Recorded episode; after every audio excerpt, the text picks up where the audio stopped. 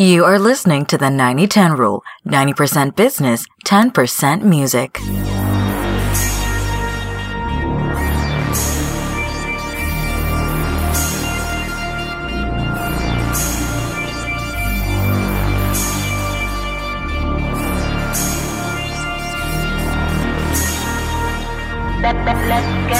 Yeah. My thoughts feeling henny's why I'm turned like this. Plus I'm on that ganja like a Rasta baby. Can't worry about a hater what they say about me. No. Whoa. Oh. Them niggas call me Millie in my hood, girl. But you can call me Mr. Ruffin when we in the bed, girl. Before I came over, she told me she wanna share it. Make sure you got friends, cause my niggas with me and they ain't just gonna be staring. Thought I told you we was gon' turn up, but you niggas ain't listen. So I had to drop some new shit, little nigga pay attention. This is part one of the motherfucking saga. So if you wasn't rolling with me, now you better follow, yeah. She told me that she wanna get away, so she came to my city. She told me that she want a real nigga, cause the one she with is silly. So she came to my crib like I handed her an invitation. Guessing that she got me on her Instagram, how she find a nigga location. And she was like, oh baby, oh baby, oh baby, oh baby, oh. Oh baby, oh baby, oh baby, oh baby, oh. She was just a little curious, nothing serious, no. This is me, then she looked back, told me, baby, I already know. Niggas claiming that they know me, but they don't really know. No, I'm not the same nigga that I was before. Silly ass niggas talking shit, come see me. Yeah, holla. But I'm probably with your girl somewhere and we getting busy. Yeah. She told me that she wanna get away, so she came to my city. Told me that she want a real nigga, cause the one she with is silly. So she came to my crib like I handed her an invitation. Guessing that she got me on her Instagram, how she find a nigga location. And she was like, oh baby, oh baby, oh baby, oh baby, oh. Oh baby, oh baby, oh baby, oh baby, oh. She was just a little curious, nothing serious, no. I told her this is me, then she looked back, told me, baby, I already know.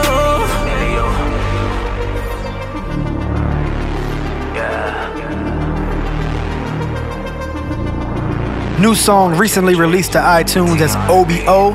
The artist is Emilio Ruffin. He's a new signee to Gamut Music Group here in Atlanta. Artists, if you want your music featured on the 9010 rule, email us your songs and notice of approval to playmyshit at the9010rule.com. All submissions without written consent will not be considered. Welcome to the 90 10 rule 90% business, 10% music. I'm Brian Jennings. I am Kevin Davis. And the reason we do this show is because we are sick and tired of seeing artists, talented artists, that could have a wonderful career and tons of fans turn to nothing because they have no idea what they're doing. They have no idea how to handle their business. And throughout the artists that I've managed, I've noticed that there's that, that common theme of, you know, I just want to write, I just want to perform. But they're not so savvy on the business side. They want to have a manager like, you know, they're the first three weeks of their career, they want to have a manager already, and there's nothing to manage at this point, right? Right. So that's why I want to do this show. I, I keep hearing that theme of I just want to write and perform and not worry about the business. But you have to worry about the business unless you know you don't care about your career. You have to have some care about the business. Right. The music industry is not uh, your regular job where you just show up and at the end of two weeks you collect a check. You have to put, not only do you have to put in the work, but you have to put in the paperwork in the right places to be able to make sure that the right check shows up at your door. Exactly. Where do I get paid? Most people don't even know where they get paid. Where where are the places I need to look for my money? Or how many ways can you get paid? Exactly. And listeners, that is why we've developed the 90-10 rule. We don't want any starving artists. In fact, we are creating the campaign No More Starving Artists. No more starving artists. It's 2015. There's no reason that any artist, any person that wants to take what they love and what they do as their art and earn a steady income from it. The opportunities there, the resources are there. This is the show that's going to put all that information up front in your face, in your hands, and you're going to hear it from the industry professionals who are doing it right now. You got no excuse. And with that, we bring you the 90 10 rule. Today on the 90 10 rule. A lot of people want to just be a part of things, but they don't want to make themselves an asset. You know what I'm saying? I, I look at it two ways. You could either be, you're going to either be one of two things. You're going to be an asset or you're going to be an asshole. Nobody needs another asshole.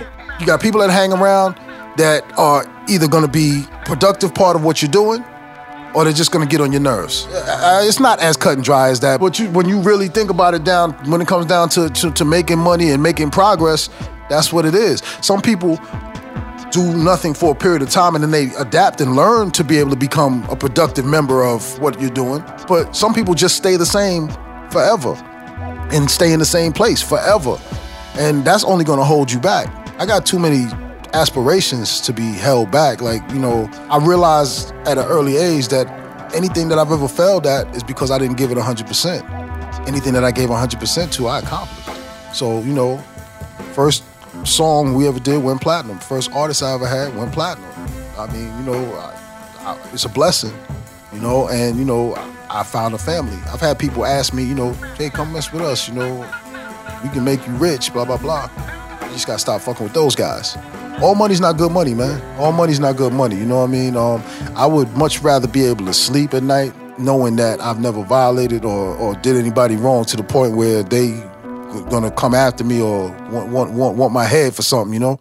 Tonight we have hip hop royalty in the house. Yeah. Uh, I'm, I'm sure you've heard of the song that got this man's career started. We're gonna let him get into it some more, but basically we got Buddha in the house, one part of the producer coalition, and um, the song that we're talking about is "Put Your Hands Where My Eyes Can See," the Busta Rhymes joint. What's going on, Buddha? Hey, what's going on, fellas? How y'all doing today? yes, sir. We appreciate you gracing the mic, man. Hip hop royalty. How does that feel, man?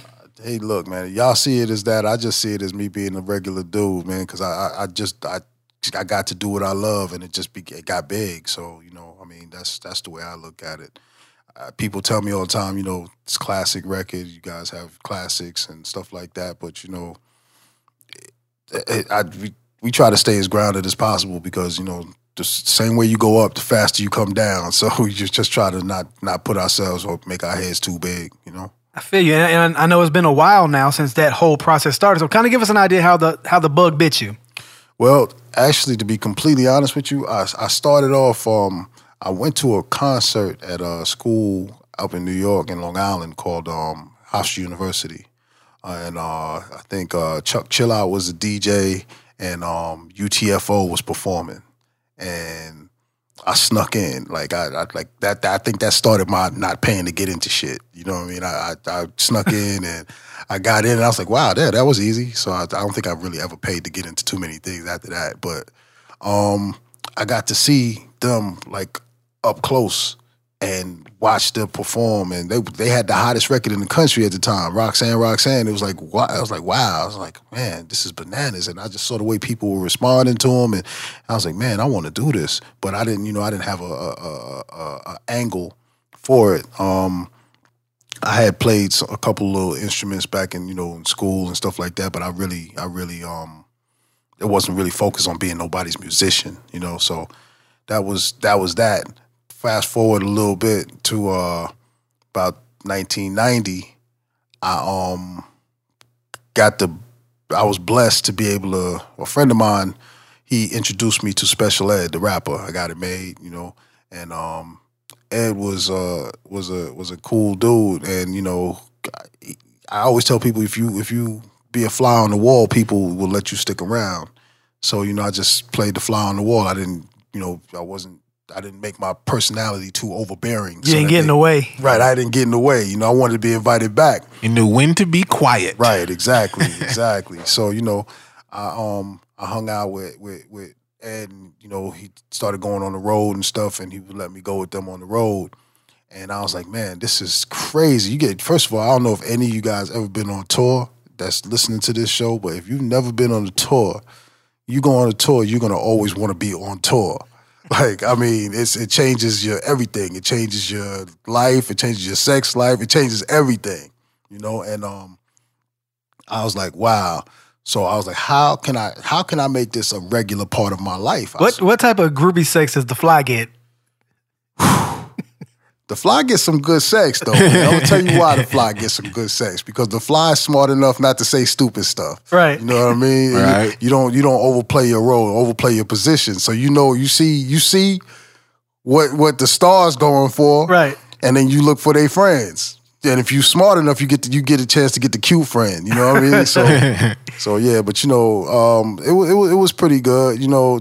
That whole tour thing, not the sex. The sex was good too, but Right. the, the whole tour thing was real good. I was trying to figure out a way to, you know, um, to actually make this a, a, a regular part of my le- my life. Like, Right. how, how do I how do I be in the music business for real? Like, you know, I'm like, I don't rap at this at that point. I didn't rap. You know what I mean? I'm like, what can I do? So, you know, I started uh, hanging out with uh, his his his his dude Diesel. His, his road manager and I was like, yo, I could I could do that. I could the management thing, I could do that. So I started, you know, trying to do, do a little bit of management here and there. Got got a couple artists and started doing it. But I'm man, that management stuff is for the birds for me to, to me because artists are crazy. They they just they just have a mind of their own, and it's like you sit there and you know it's just just bananas. So I um I this what really really made my life change was a piece of an article of clothing. I, um I got a I got a, a tour jacket.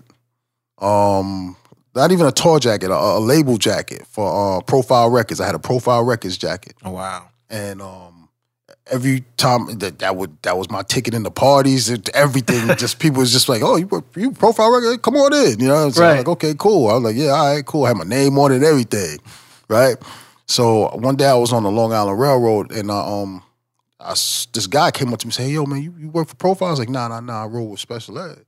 He's like, "Oh, word, boom, boom, boom. Yo, you got to come down to the studio." The studio was happened to be in my hometown. Um, He's like, yo, my, my, my dude Chamelo works over there. You know what I mean? But y- y'all need to meet each other. I'm like, all right, cool. Uh, shout out to my man Blitz. That's the one that, that actually introduced me to Mello, uh, or told me about Mello, should I say. But come to find out, Mello was good friends with some of my best friends. like, wow. and I, ne- I never even knew it. You know what I mean? It was like one of those things. So, long story short, Mello, um, I found out Mello was was a writer, and he wrote like a couple songs for Bell Biv DeVoe. Thought it thought it was me, the rap parts. You know what I mean? Uh, Ain't nothing changed. Let me know something. And you know, um, I was like, okay, cool. So, uh, but he was a writer, and I'm still just trying to do the whole management thing. So I'm like, okay, what's what's really what what, what real part am I playing with this? Nothing, Right. right? But me and Mello became real, real tight. And um, with that being said, we ended up uh, moving in together, apartment together. And he started trying to, you know, do some production and uh, ch- changing over from uh, from just being a writer to, to being able to do some production. So, I, you know, I, every once in a while I try to get in there and learn learn the music, learn the production side of it. But we only had one set of equipment. So I can't, you know, if they really trying to do it, it's their equipment. I can't really be uh, on it Right. you know. But um, Eric Sadler, who was with the Bomb Squad, um, who actually Public Enemy was produced by the Bomb Squad, Right. And that's the camp that Mello was rolling with at that studio that the guy told me about. I didn't even realize that Public Enemy, Lee's New School, all of those guys came out of that actual camp right in my hometown, five ten uh, South Franklin, and um. I go over to uh, I, I, Eric Sadler had the uh, had a, a some sort of an endorsement deal or something with the Akai or whatever, and they sent him an MPC two thousand like nobody Free. had, for free. But Yeah. this is the thing, nobody had never even heard of MPC two thousand because everybody was still using the S nine fifty with with like a SP twelve or Right. you know stuff like that. So they were using you know you know older stuff, but you know at that time it was the hot stuff, Right. You know, and um the S the the, the two thousand was just sitting off in the corner. Nobody was touching it. So I said, yo, y'all mind if I take that in my room and, you know, play with it, just use it? I was like, go ahead, we ain't using that shit. So I'm like, all right, cool. So I took it in my room and I just started messing with it, started, you know, just just just learning it. You know what I mean? It was the first opera, so you couldn't even sample more than like two, three seconds Right. on it. It was crazy, right? but I learned it, you know. And um, one day, well, a while back, we you know times got a little crazy. We had to get rid of some of the equipment. Everybody was getting rid of things that they thought had some worth. They didn't get rid of the. They didn't get rid of the two thousand. Right. So First of all, shout out to niggas not knowing what the MPC 2000 was Damn. when and on that that day. Well, I chalked it up to it being early. To be, he said because it first came out, he Right. had the No, no, deal, so he was one that. of the first ones on the block. Because the MPC was a game changer. Oh well, I guess even deeper with the not knowing what it is. I'll tell you in a 2nd Uh-oh. Yeah, but so we sitting there, and I think we was playing CeeLo in the house one day, and, and, and um, uh, I think Mello. CeeLo the game, not the not the artist. No, not, not the artist, not the artist. CeeLo the game, the three dice. You know what I mean? Head crack, all that, right? So we was playing CeeLo, and um, I think Mello had lost, so he was going. He's he, we sent him to go go listen to some records or something. You, just, you, ain't- you ain't win. You, you you know what I mean? So he went. and He was listening to some records. He pulls out this record by um Seals and Croft called Sweet Green Fields, which is the actual sample for that Put Your Hands record right. um, he, she's like, "Yo, come in here." And this at this time, we was working at a um, restaurant. You know what I mean, in Long Island, all white restaurant, and we was the only two black guys in there. Oh wow. Yeah, it was crazy. Every time I would pull up in that parking lot, I'd be like, "Man, I hate this fucking place." every day I would say that. Ask Mello, he'll tell you, man. Every day I pull up in the parking lot, I hate this fucking place. But that was my way to not stay there, right? Right. So, um, playing CeeLo, he, he he pulls out the record. He's like, "Yo, check this out. What you think?" I go, I listen to. it. I was like, "Yo, this is yo, this shit is hot." It's like, "Yo, well, what you, what time you gotta go to work in the morning?" He's like, "I don't know. What time you gotta go to work?" I was like, "I don't know." I said, "We ain't going to sleep till we finish this." He's like, "But we ain't got no equipment to, to do nothing." I said, "I got the two thousand in my room." He's like, "I don't know how to use that shit." I'm like, "I do. I've been working with it the whole time." So, Right. So, I mean, I ain't even gonna lie to you. We did that beat in probably under, I would say about two hours. Started about maybe eleven o'clock in the evening. We probably rocked to that beat in the crib till seven o'clock in the morning. My man Fab came home. Fab, not Fabulous the rapper. My man Fabrice. That's what we used to call him. Or he he's Busta's road ma- road manager. He used, Okay. he used to you know he used to he used to crash at the crib. He came home from um a tr- from a show with Bus, and he actually walked up the stairs with the beat playing, and it's like do do do do. He was like, oh yeah, do do flip mode. He just started doing that. So those actual ad libs that you hear on the record, At the beginning of the record, or What? from or the- him. that's what he was doing coming up the stairs. So when Bus did it, we was like, yo, Fab needs to do the ad libs on this record because it sounds crazy what he's doing. So he took it. He took the record. He's like, yo, I want to take it to Bus. I was like, all right, cool, go ahead, take it. He's like, next thing you know, Bus was like, yo, I want y'all in the studio, blah blah blah. That was the first record I ever did. The first record you ever did, and First this record is I ever Yo. this was the lead single off the album. lead single off Two the times album. platinum. Correct me if I'm wrong. Y- Yeah, yeah, It got nominated for um, a Grammy. Yes, sir. Lost to Will Smith. yes, sir. Men in Black. I, Yes, that sir. sucks. Man. Nah, it doesn't, That- man. that- It doesn't. I mean, Nah. Will Smith, Will Smith, Will Smith, notable. notable. Shout, Right, shout, right, man, shout it's to, Will, like shout a to. Will Smith. Now that I have kids, man, now that I have a daughter, man, I'm glad that it lost to something that my daughter can listen to. You know what That's I'm saying? true, that's Dig true. That's true. You know what I mean? Shout out to Will Smith, man. That's Respect. that's a bit. That, that, ah, I wasn't happy then, That- but I'm, I'm cool with right. it You're like Will Smith. yeah, well, He a Philly nigga too. You don't even cuss. right. But it, did- it got nominated for VMAs as well. yes, sir. So I Yes, mean, sir. that, man, yes, the sir. first song you did first song, got all of these accolades. yes, That's sir. amazing, man. Because that record is timeless. Like, yeah, that, that's why I say hip hop royalty, whether you yo, believe it or not. like, I was playing spades the other day, and we was, we was, we was getting ready to bust their head, and the song came on. I was like, "It's over now." boy. Right. Yeah. I got my theme music. Yeah, I- so, but what kills me though is what was the pressure like after that song was released to come back and do another Well, Put Your to- Hands? To, be completely honest with you, even before the song was released, I had a I had an A&R tell me that the song was whack. is that guy have a job? No, he's he doesn't. He's, he's no longer he's no longer in the music business. Um, yeah, it was crazy. He told me it was whack. He's like, "You sure that's going to be the first single? You sure that's not the song that they're going to play before the real song comes on? Like in the video, you know how they used to do a little snippet of a, another song, and then the the, the actual song would Right. come on. Wow. And I was like, wow. How I don't think anybody felt like that when they first heard that beat come on. Well, No. you know, the business the business is kind of crazy, man, and um, a lot of people there's a lot of nepotism and stuff like that. And a lot of people have jobs because of who they know, not Right. what they know. you know? Right. So that for that reason, I give him a pass. but you know, he called me later on after the after the record actually dropped. He called me and um, he apologized, and I was like, um, no doubt, no problem. I'm on my way to this party at Mariah Carey's house. I'll talk to you later. you know what I'm saying? So, I mean, it was kind of crazy. I was feeling myself a little bit that day. I was like, wow, Mariah Carey called me, asked me to come to the party. Yeah, okay. As yeah. you should have. And I was, it was perfect getting that call What? that day, yeah, right? Yeah, yeah, yeah. He called. I was like, I couldn't believe this dude called me. I, I for on, only because I'm not that kind of guy. I'm not going to tell you what his name is, man. Because that his anybody that hears this right now that's sitting next to him would smack the hell out of this dude. Yo, like Right. you heard that and was like, yeah, man. I mean, it's there's been some things I've passed on that I would have passed on. For instance, I would have passed on Soulja Boy.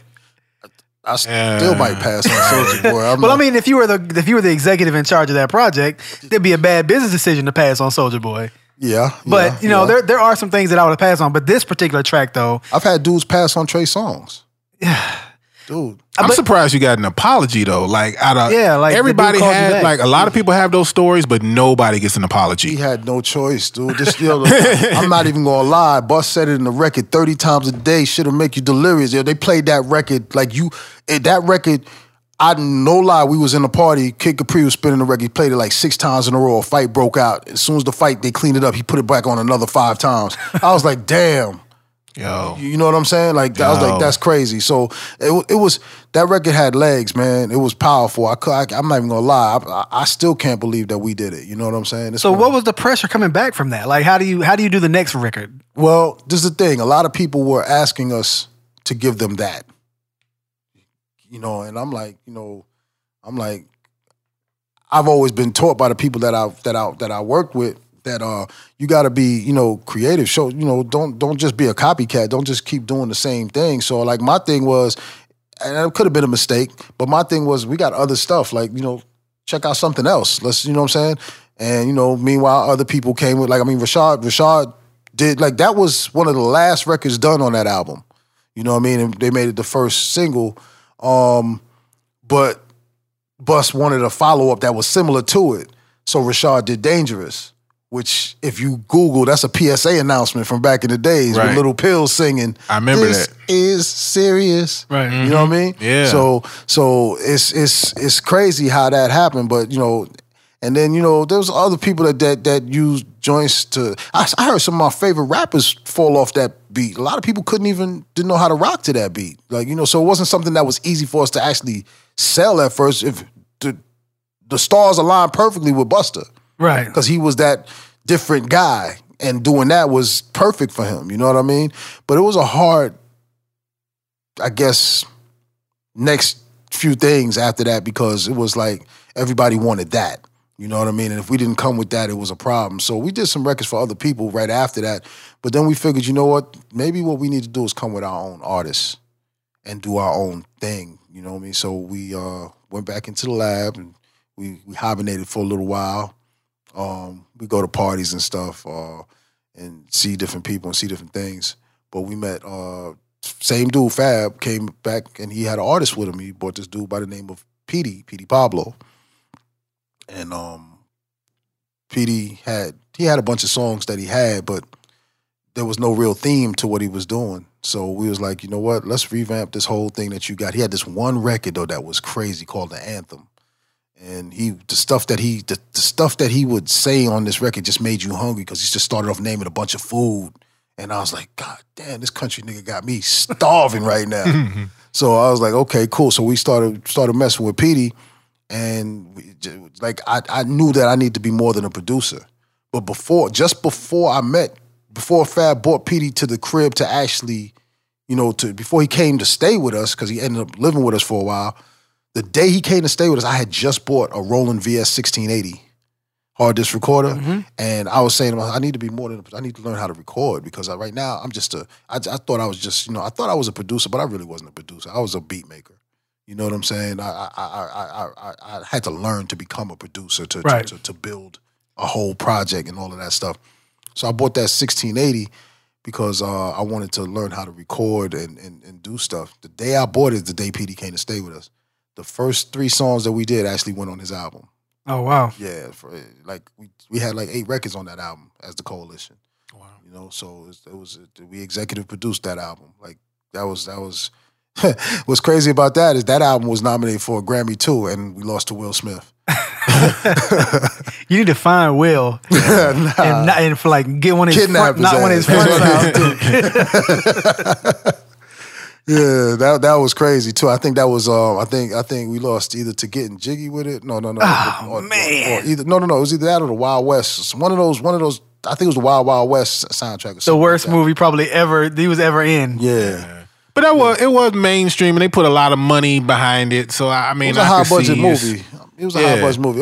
It was a Will Smith record. I mean, album that that it lost it because he got. I think it was um, it was I think it was best album or something like that, and that that album got nominated. And you know what's crazy? I was I'm living down here. I I started listening to Steve Harvey in the morning, and um, one of the the record that I played for Tabari when he came to hear uh P at the crib because we did the meeting at the house. I was like, you know, I got tired of going to um I know I'm jumping all over the place, but I got tired of going up to the labels because that whole incident where we took that record and the dude didn't told me he that thought put your hands was whack. Right.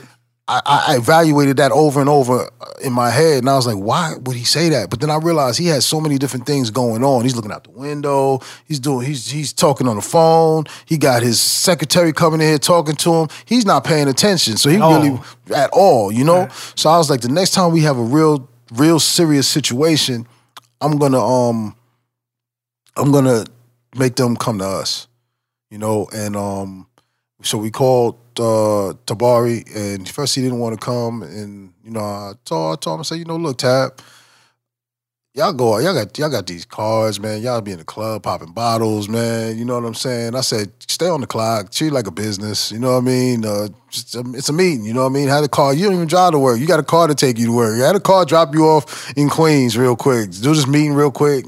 You know what I mean? He came through, and I think we played him um, the truth about me, or yeah, I think it was the truth about me.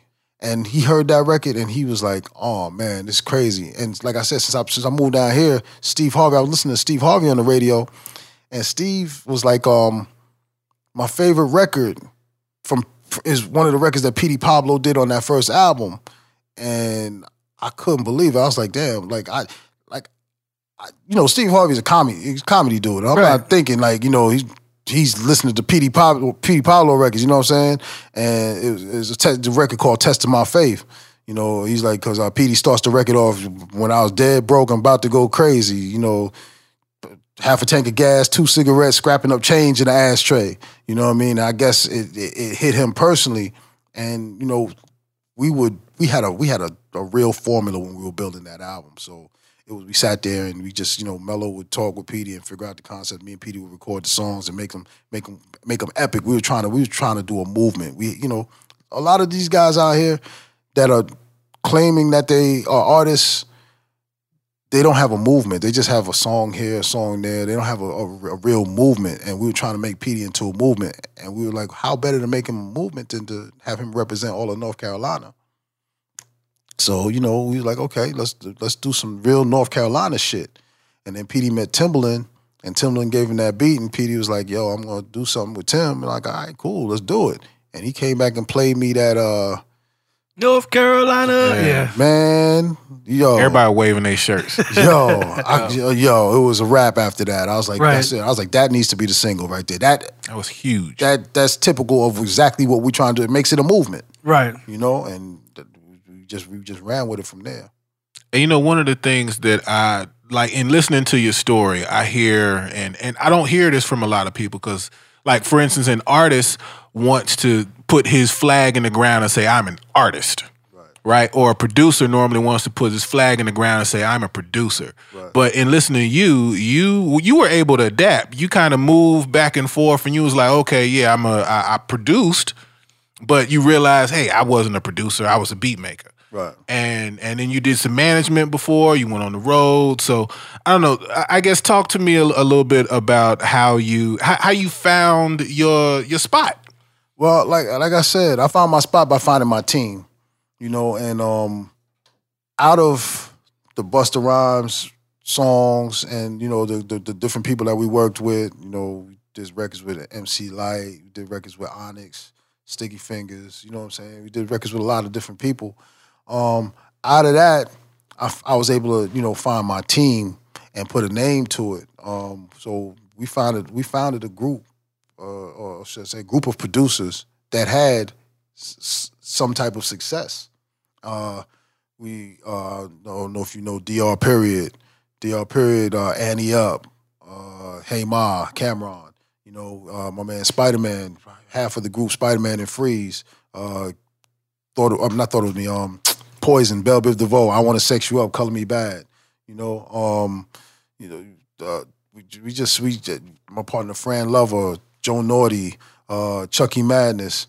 We just we just we put it together, and I was able to find a family from where I could you know become a a, a, a, a, cog in the machine, and um, you know people are best suited when they know what they're needed for, and I found what I was needed for, so I was able to utilize that. You know. Um, a lot of people want to just be a part of things, but they don't want to make themselves an asset. You know what I'm saying? I, I look at it two ways. You can either be, you're going to either be one of two things. You're going to be an asset or you're going to be an asshole.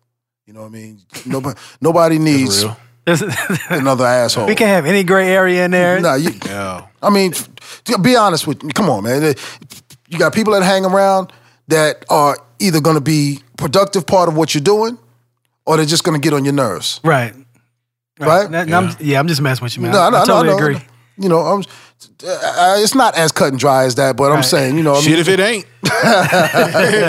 but you when you really think about it down when it comes down to, to to making money and making progress, that's what it is. Some people do nothing for a period of time and then they adapt and learn to be able to become a productive member of what you're doing. Right. But some people just stay the same forever and stay in the same place forever. And that's only going to hold you back. Like I got too many aspirations to be held back. Like, you know, Right. I realized at an early age that anything that I've ever failed at is because I didn't give it 100%. Anything that I gave 100% to, I accomplished. So, you know, first song we ever did went platinum. First artist I ever had went platinum. I mean, you know, I, I, it's a blessing, you know, and, you know, I, I found a family. I've had people ask me, you know, hey, come mess with us, you know, we can make you rich, blah, blah, blah. You just got to stop fucking with those guys. wow.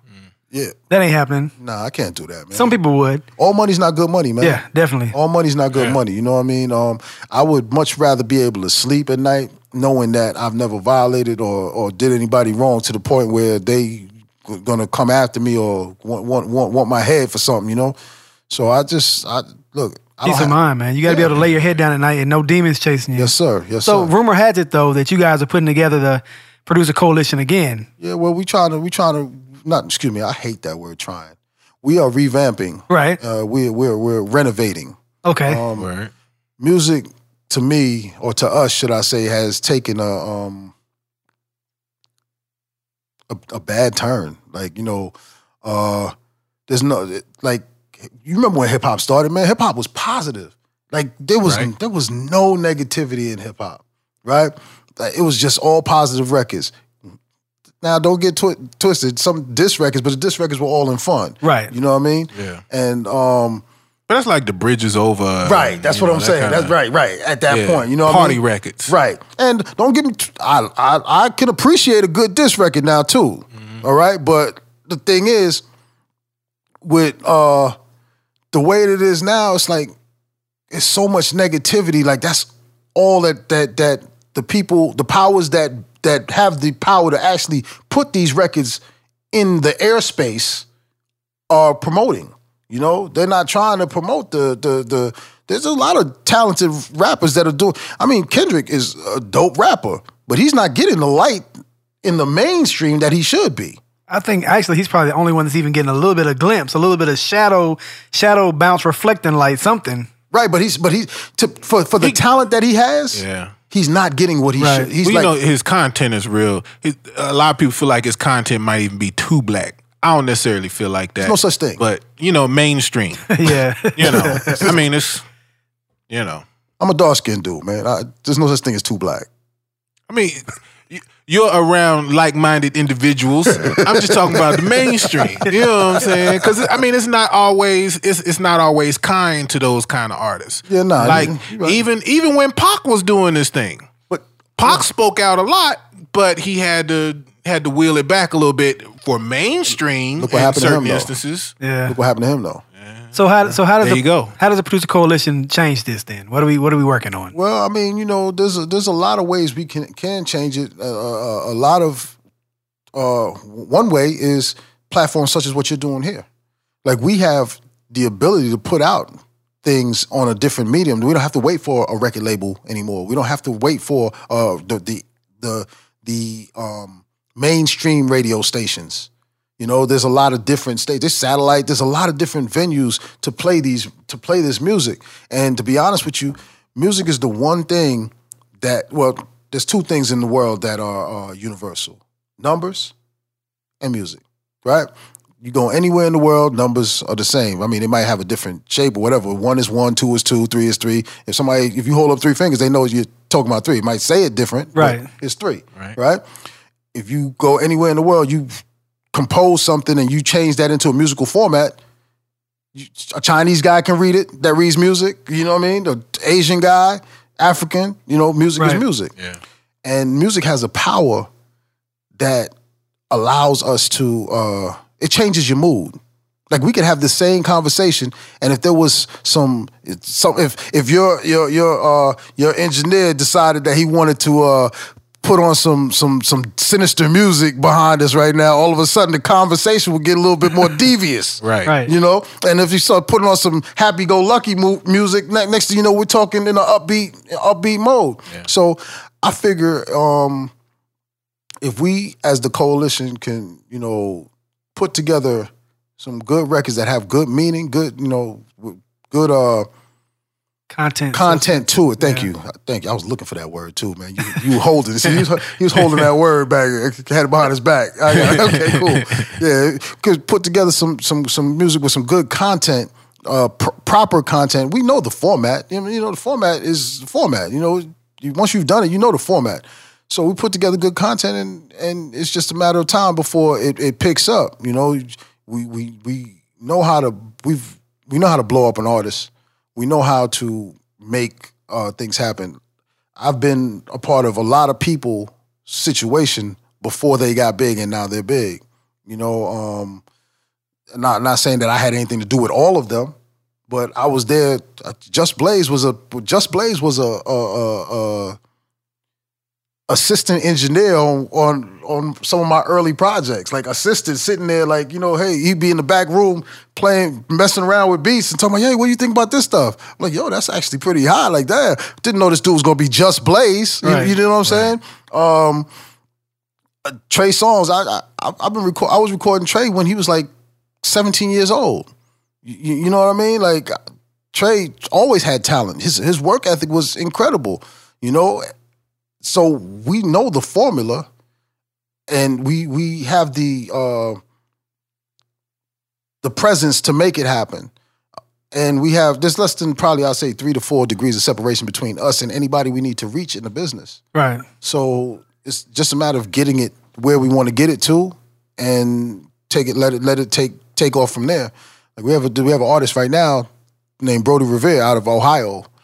Brody is probably one of the most refreshing sounds that I've heard in a very long time. Um, his content is both uh, positive and um, it's clear, man. Like like like you understand what he's saying and it's conversational.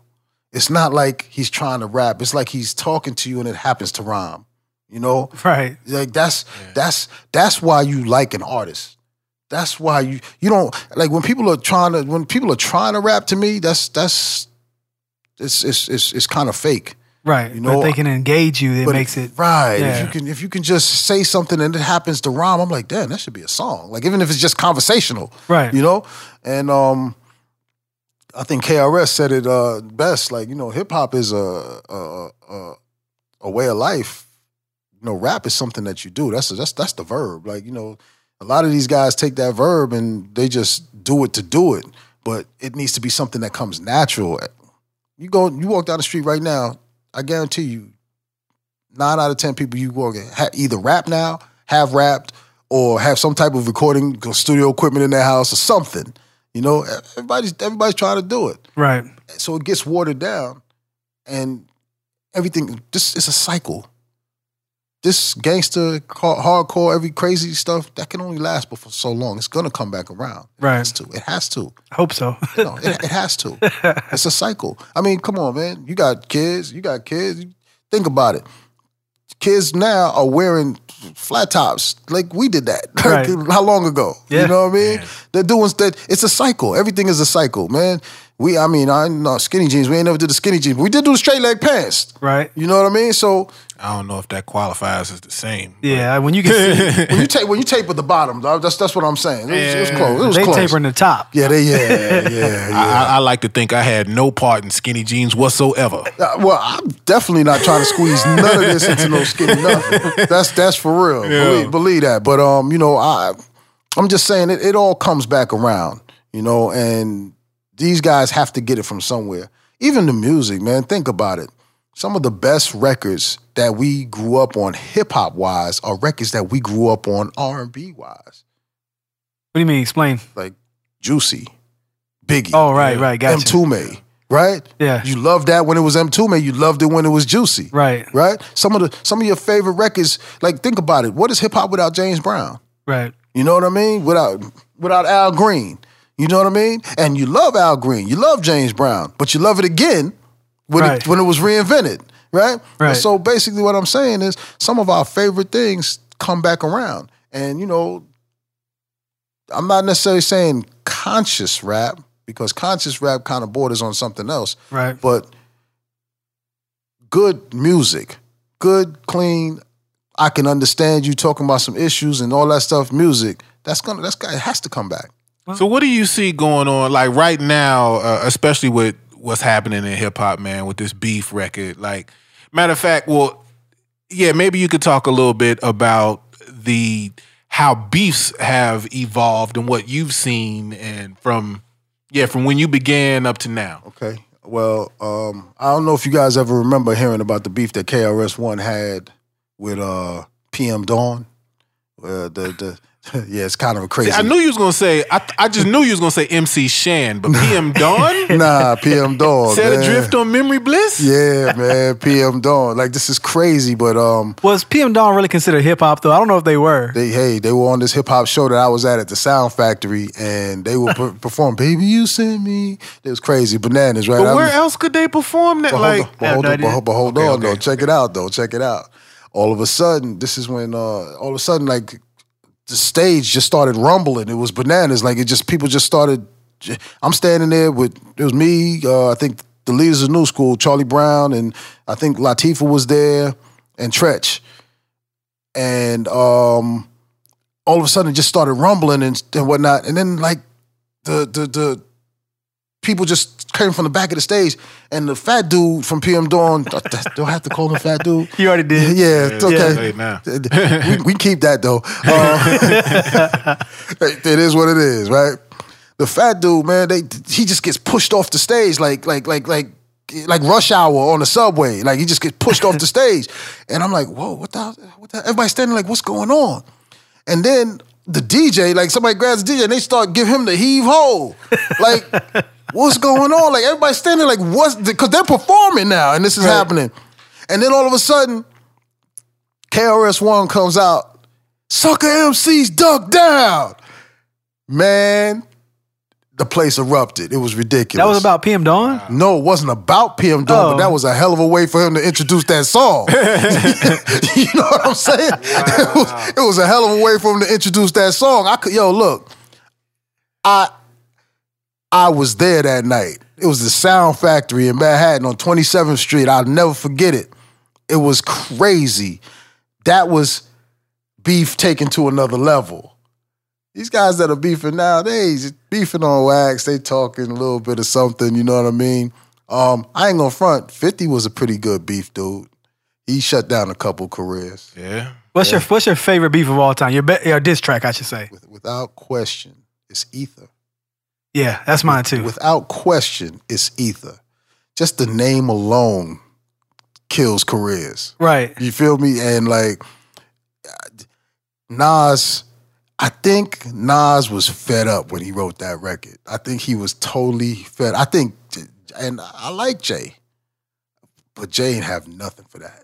Nah, that- I, like you said, he was emotionally invested in every line, every, Every word single was line on purpose, and there was a lot of venom in. There was a lot of ether in every word. Spewing all over the place. I don't use that word often too, but I get a chance to use it with that one. Just spewed venom all over the place. Yeah, it was that was a venomous record, man. Like I mean, that today, nobody would ever believe somebody could get on Jay like that. Right. You know what I mean? Cockefeller Records. You know what I mean? He he he he, he killed them, man. Like like everything that anybody could ever say about Jay was said in that record. Yeah. Everything. Yeah, it's true. What, what about you, kid? What's your favorite diss track of all time? Um, favorite of all time. Ether is definitely up there. I'm going with Ether, man. That was what I was gonna say. Ether is definitely up there. But It was a tough Hands record, down. man. You don't you like the Kool Moe Dee records? To my See, I, re- I remember that, but I was young then You know, too, nah, man. nah, Like, nah, nah, nah, nah, nah, nah. Just the thing though, a lot of times people like those records, but they didn't know there was beef. You know how you like me now and all that stuff. They did. They if, even if it sounded like it's beef, they didn't know who he was beefing with. Like Right. the- you know him and LL going back and forth. Now it's a good a good second place though. Second round knockout. That's a very- Canibus. Canibus. yeah. Hey, can't He- because he had Mike Tyson in the video. That, shit was, a, rough. That was a good second place if you want to talk about this records. I don't know what happened. Was it was that you know, it's kind of similar. I'm not you know what? That record actually was better than LL's song. Of course it was. But that's not the way it looked in the media. Nah, you know For- why? it- Because LL was able to. Well, no, no. First of all, shout out to LL. He's he's a hip hop legend, Of course. and all of that. Right. But I mean, everybody gets punched in the face once in a while. He got punched in the face with that record. Like I think he he has to know that. He, Yeah. can't- he cannot possibly not know that that record did some serious damage. You know what I mean? But at the same time, you know, um, Canibus was able to come for this dude on on a level that like his beat that that made all them beats with Kool Moe Dee look like they was like that's y'all two little girls in the schoolyard slapping slap fighting. Right. That, that was a straight up punch. And you know what it stemmed from, from what I understand, was uh, a record that they did. I think it was uh f- was it five, four, three, two, one? yeah. Yeah. Yeah. Yeah, it was. I think it was Yeah, five, because four, it three, was Canibus, LL, Method Man was on the record. Yeah, Master P, I think, was on the Right. record. There's a lot of people on the record, and Canibus was down towards the end, and um, Canibus mentioned the mic on LL's arm. It- Let me borrow that. Right, I think L took it the wrong way. Right. you know, and and he not only took Canibus off the record, but he changed his verse and said some things, you know. You don't want to bar that. You want to idolize. Right, something. yeah, Right. y- You know what I mean. So it it it it it kind of it kind of because I think I, I think did he take him off and put DMX on it? There's something happened. Somebody else was replaced on the record, right? Yeah. But the thing is, it's, I think that was pretty much the wrong way to go about it. Like you know, Cause Son came back with yo, with I don't think nobody saw that coming either. No, Nobody even knew who Canibus was. right. It wasn't even something Like- with a capability to, to LL do LL didn't like see it coming. Right. LL didn't see it coming. That's for sure. he stepped off the curb and got hit by a bus. Oh, yo, if y'all can see his face right now, yo. Like, Yo, I'm just saying, man. Like that was that was serious. Like if you have to, you got to mention that in the in in the top five disc records of all times.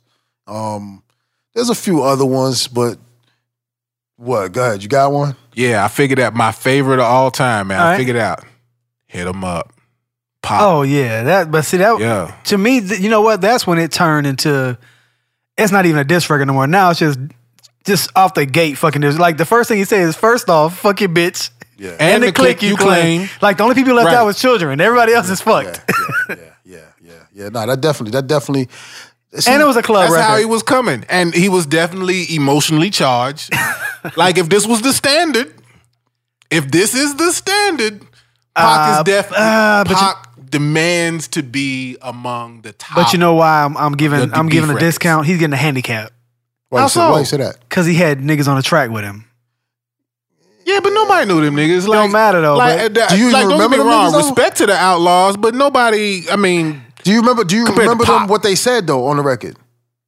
Uh, somebody get out the way, get out the way. Didn't win it on that record. yeah. No, dis, no disrespect to the Outlaws. Shout to the Outlaws. My boy Quez is one of the Outlaws. Uh, just he actually graduated of the school that I um that I that I am the director at right now.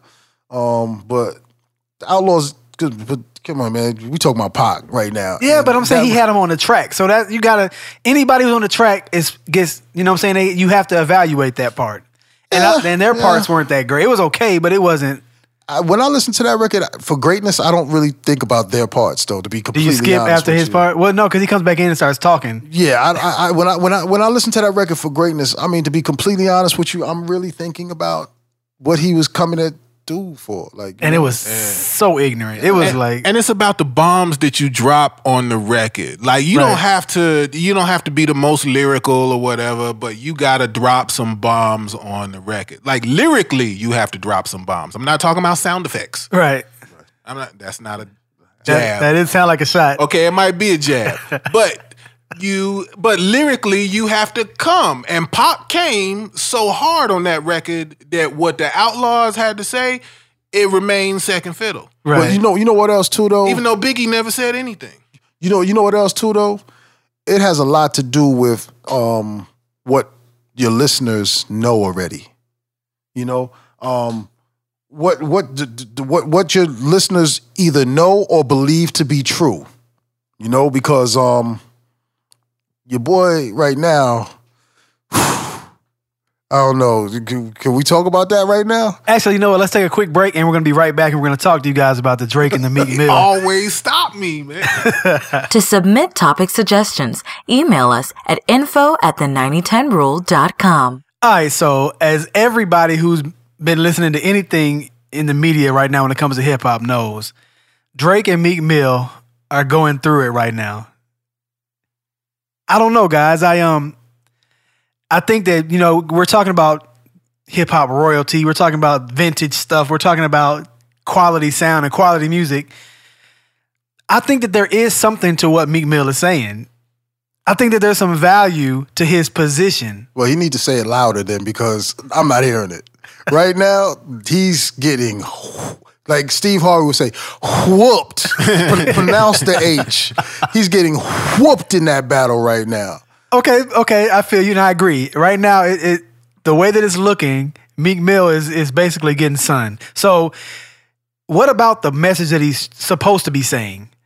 Do you? How do y'all feel about ghostwriters in, in hip hop? Well, my dad always told me first off, first off, my dad always told me you stay long, you play wrong. He took a little bit too long to actually make that play, so that, I think that hurt him to begin with. Uh, I think hip hip hop is supposed to be about authenticity, right? Right. Well, we all know there's been ghostwriters in hip hop forever. there's been ghostwriters in hip hop forever. You Right. know, I mean, if you go back down to to to uh, Rappers Delight, right? That whole record was The whole ghost record write. was ghost written. You know what I mean? and it was uh, somebody else's Gra- beat music. Gra- right, Yeah. exactly. Grandmaster Caz is probably one of the most famous ghostwriters of all time. You, feel me? And that's So- good times the beat. So like nothing about that song is authentic. Right. you, you know what I mean? And and, and he, I believe those dudes are talking about writing their rhymes in the record, but that's a whole nother story, right? So, you know, I mean, I can't get mad at them. It is what it is, and people grew up on it. But, you know, ghostwriting has always been a part of it. So, you know, uh, I, I look at it like this. People, at this particular point, we just need good music. So, you know, as long as the people are getting credited for it, whatever the case may be, however it is getting paid for it, I don't care who writes the damn record. Um, unless you want to sit there and pretend and say that you write all your rhymes. If you're going to sit there and say I write all my rhymes and then have a ghostwriter, Right. shoot yourself. Yeah. You know what I'm saying? But other than that, I'm not I'm not I'm not I'm not too mad at it to be completely honest with you because look, think about it. Hooks and all that stuff, some of the best parts of records weren't written by the person that's record who it belongs to. Right. If you look at a lot of idea as a producer, I present records to people all the time that have hooks on them. I wrote the damn hook. My partner wrote the damn hook. You know what I'm saying? So they didn't write the hook. People, the record is their record, but we wrote the hook. So Yep. is that a ghost right? Right. Well, I mean, as an engineer before, I've done some kind of loop chop version of something that they weren't even thinking about. They really made the hook. I don't know if I ever got a ghostwriting record uh, credit on that either. I mean, a lot of a lot of rappers have talked about even Lil Wayne. Even Wayne's talked about. I mean, it widely known that Gillie was writing a lot of those records. Right. So I, I don't think that the the public is necessarily um, uh, new to the idea of there being a ghostwriter, but I, I think it it it clashes with the smoke and mirrors of, of what is put out there is that everybody is coming with these records off of the top of the dome. Some of our Right. favorite. I'm sorry. No, you good. Some of our favorite rappers have been rumored to have ghostwriters. Right? Think about it. NWA, Ice Cube had been rumored to write a lot of those records. Yep. You know what I mean? So Yeah, somebody wrote easy stuff, Oh, right? it's Ice Cube and DLC. yeah. Exactly. So if you if you if you want to go back to that, we still love the records, right? Right. They still were good music, right? Right. They still just they they still have a a, a movie about to come out any day now that's supposed to be bananas. I can't wait to see it. Do you know what I'm saying? Right. So who gives a damn who wrote the damn record, right? Right. I- they not sitting there screaming that they wrote everything. So like it's cool. Like I mean, I don't have a problem with that, man. Like you know, like you said, some a lot of people write records for other people. So, so what went wrong? What, how did you guys feel about Meek Mill prior to all of this? I think Meek Mill is dope. Yeah, I like him as a as a rapper. I, I think he's a little honestly. I think he's a little limited because he's what I've heard from him is literally one type of record.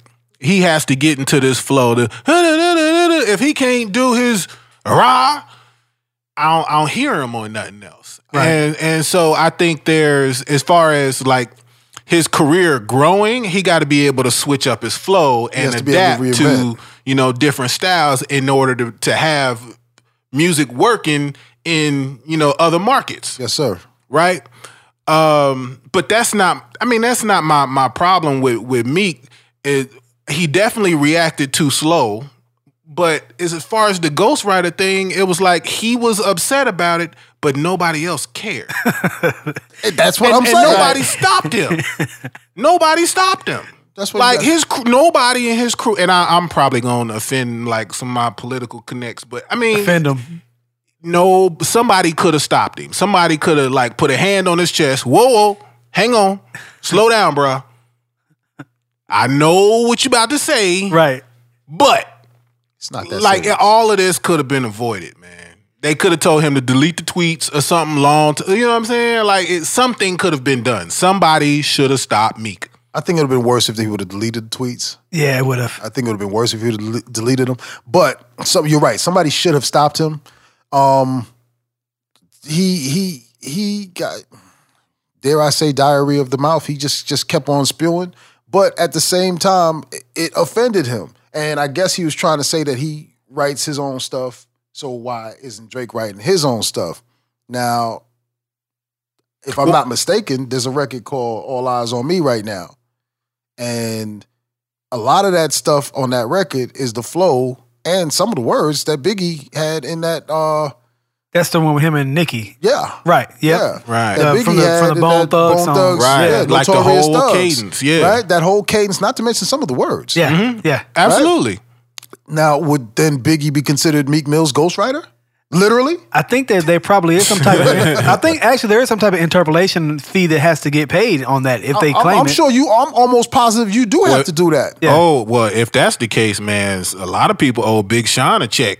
But but, But now that's you know, a, that's another show. in in defense of Meek Mill, though, I would guess I would say that you know he's not doing it under the guise that he's trying to hide where he got it from. Right. So in defense, I'm a I'm a I'm a big fan of the field, nigga. You us dark skinned dudes got to stick together. No, So- I'm so Right, excited right. because I got two brown skin and dark skin dudes sitting in the, in the in the studio here repping for light team light skin. So uh, you know I'm, I'm already on cloud nine right now. only only in this situation. It's cool. We back, man. We're, we're all the way back. First we had Barack Obama. Now Drake is sunning niggas. We back. It's, Hey, cut man, it out. Don't get too comfortable over here. That's- no, we good. Shemar Moore ass nigga. Don't make me call Drake. Is that an S girl? now I got Indian in my family. you got a silk shirt wearing ass nigga. nah, but look though, here the the funny thing about it, man, is that I don't think what Drake realized was that the fan has changed. The, the the listener has changed, and where now it's not so much hip hop fans as it is pop culture fans. So you got white people that know Drake intimately. They know everything about him. They know all his flow.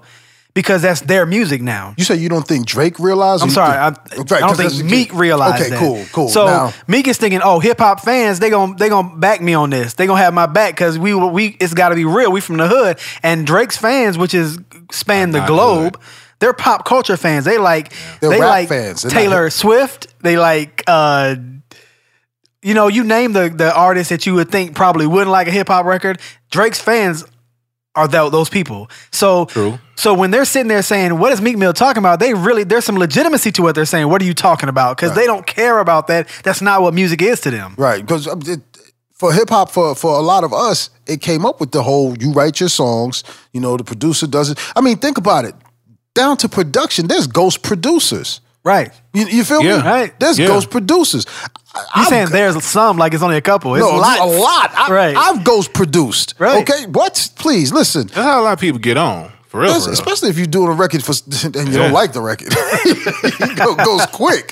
You know what I mean? Right. Like, but I've ghost produced, so you know, there's ghost producers. So it's not it's not something that's too foreign to uh, the whole situation. You know, I mean, I think Meek got upset. I had to choose my words carefully. He does. He does. He is a street dude. He does.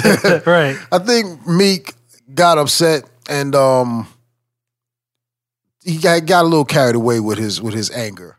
You know, I think had he had he taken the time to really think of the the the grand scale of of what it is, and I mean, right now you're talking about it's a pit bull versus a chihuahua right now when it comes to to, to revenue.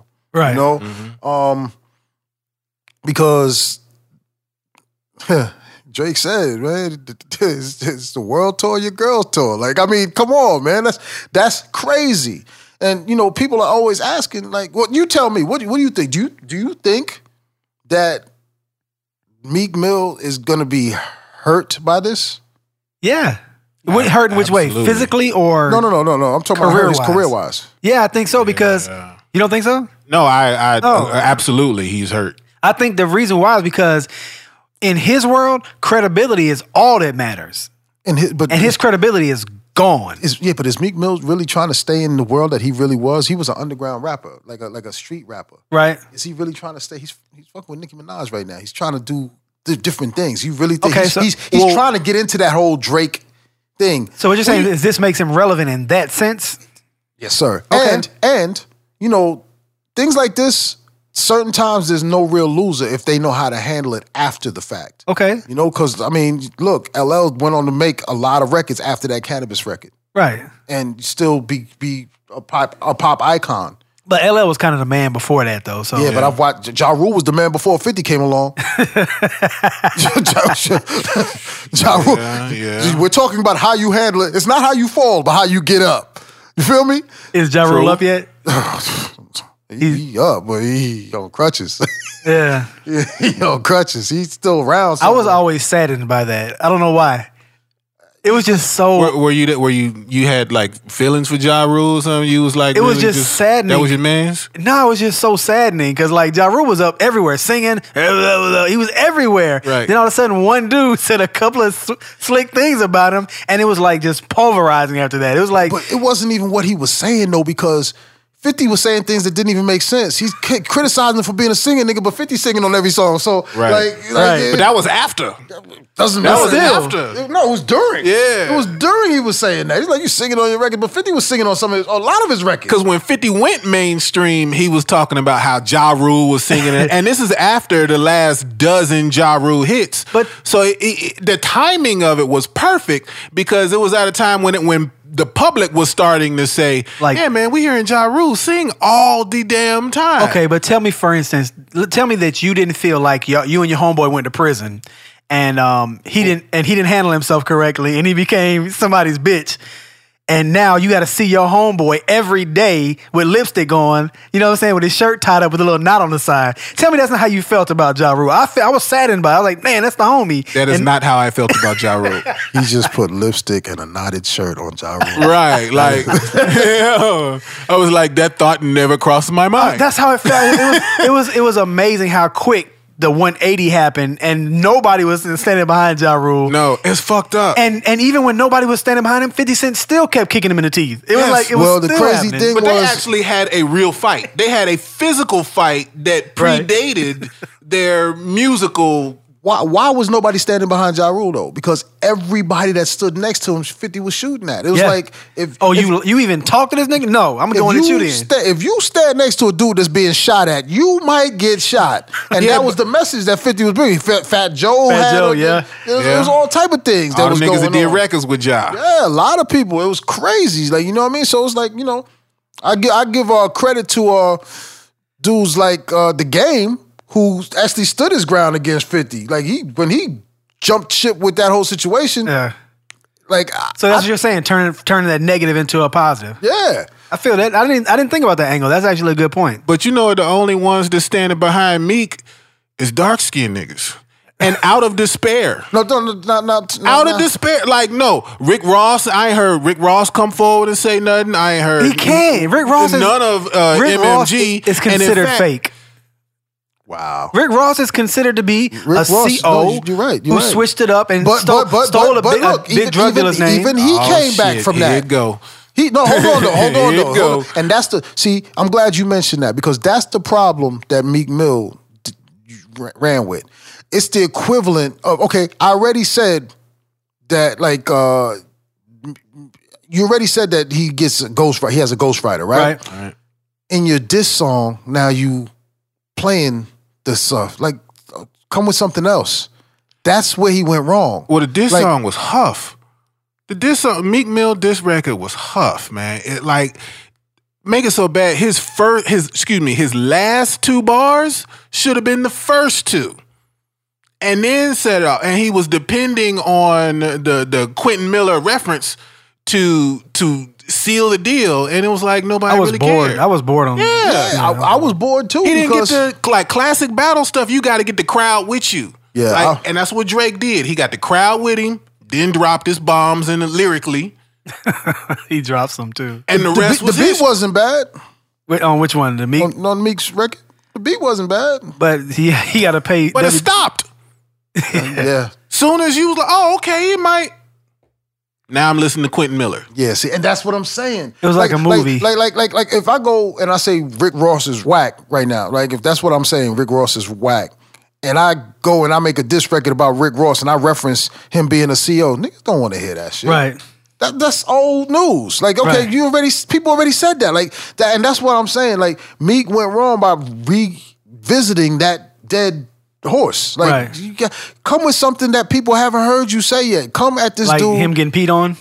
say something. Well, he tried that, and and even like the and so people tried to say, okay, so what's the story behind that? And it was like, oh yeah, they, they were running from security or police or something, and the guy was drunk and was peeing, and it accidentally got on Drake, What the hell are you doing? and doing? the dude apologized and stuff. So it was like, Where are not- you at where you're running from security and you also have to pee real bad? Hey man, Lord knows. Well, you're running from security. How do you how do you get in somebody's pee stream? while well, well, oh, hey, opportunity. How do you get? how do you walk through somebody spewing pee? Right. I look, I wasn't there. Yeah. Okay, I'm just I'm reading the internet, and according to the internet, that was what I found. Well, it's got to be true. It's on the internet. Yeah, it's on the internet. It's got to be true. Absolutely. But you know, it's crazy. Like from from a business perspective, like you can look at social media and you literally see Meek Mill's value plummet.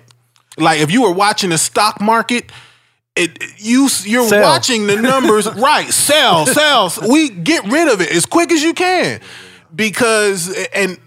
I think what was different about this about this beef is compared to others was that the fans are who made it that much worse.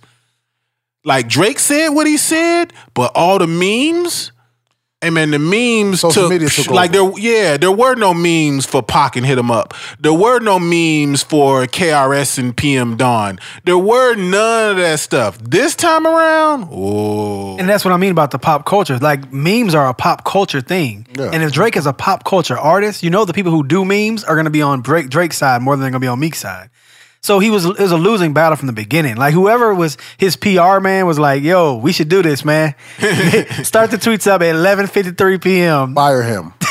Fire him. Let me. And I still think Meek had a chance. He just Nah. blew it. Nope. He blew Nope. his shot. He had a shot, man. He had a shot. He had to. He just needed more Nah. than he no way. write his rhymes. There is no way you're gonna tell that little white girl who lives in Nebraska that Drake is not the man. You can't do it. yeah, because that little white girl in Nebraska don't make no rules about hip hop. Don't nobody give a fuck about her. Nah, you know No, what it is? everybody cares about her You because know that's who's gonna actually pay for the record. Meek Mills had to had to come out with Drake, and he had to he had to be funny. He Right. Had to, he had to come across and be comedic with it to a point where it was like he needed a comedian. He needed you, Dave Chappelle, to actually write something for him. By the way. Kev Hey. looks like Dave Chappelle. Just in case nobody knows, if you you need to put up a picture on your whatever. It's on the website. Okay, good. Yeah, because yeah, yeah. You're gonna go in there. You're gonna see Dave Chappelle. So I'm doing a show with Al B. Sure and Dave Chappelle. Oh And, uh, wow! I'd rather be Dave than Al B. Sure. I don't know. Al P probably Williams? Al, uh, Al B. and Chris Pretty Williams probably got. They probably got much better pussy than Dave got. I don't know. That You Chappelle know, you know, show. That I mean, Chappelle Don't show. giving me that dark I mean, shit. Dave got wife and kids, man. That Chappelle show was kind of crazy, man. I think Dave could have hit anything and he then wanted again, at that fi- point.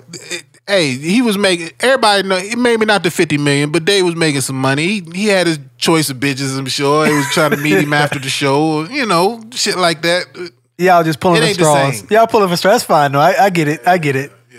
Yeah. Drake is still winning, so Well, actually, you know what? I ain't gonna lie. Al B. Sure Christopher Williams was around when light skinned dudes was doing it. When they were doing it, yeah. we still doing it.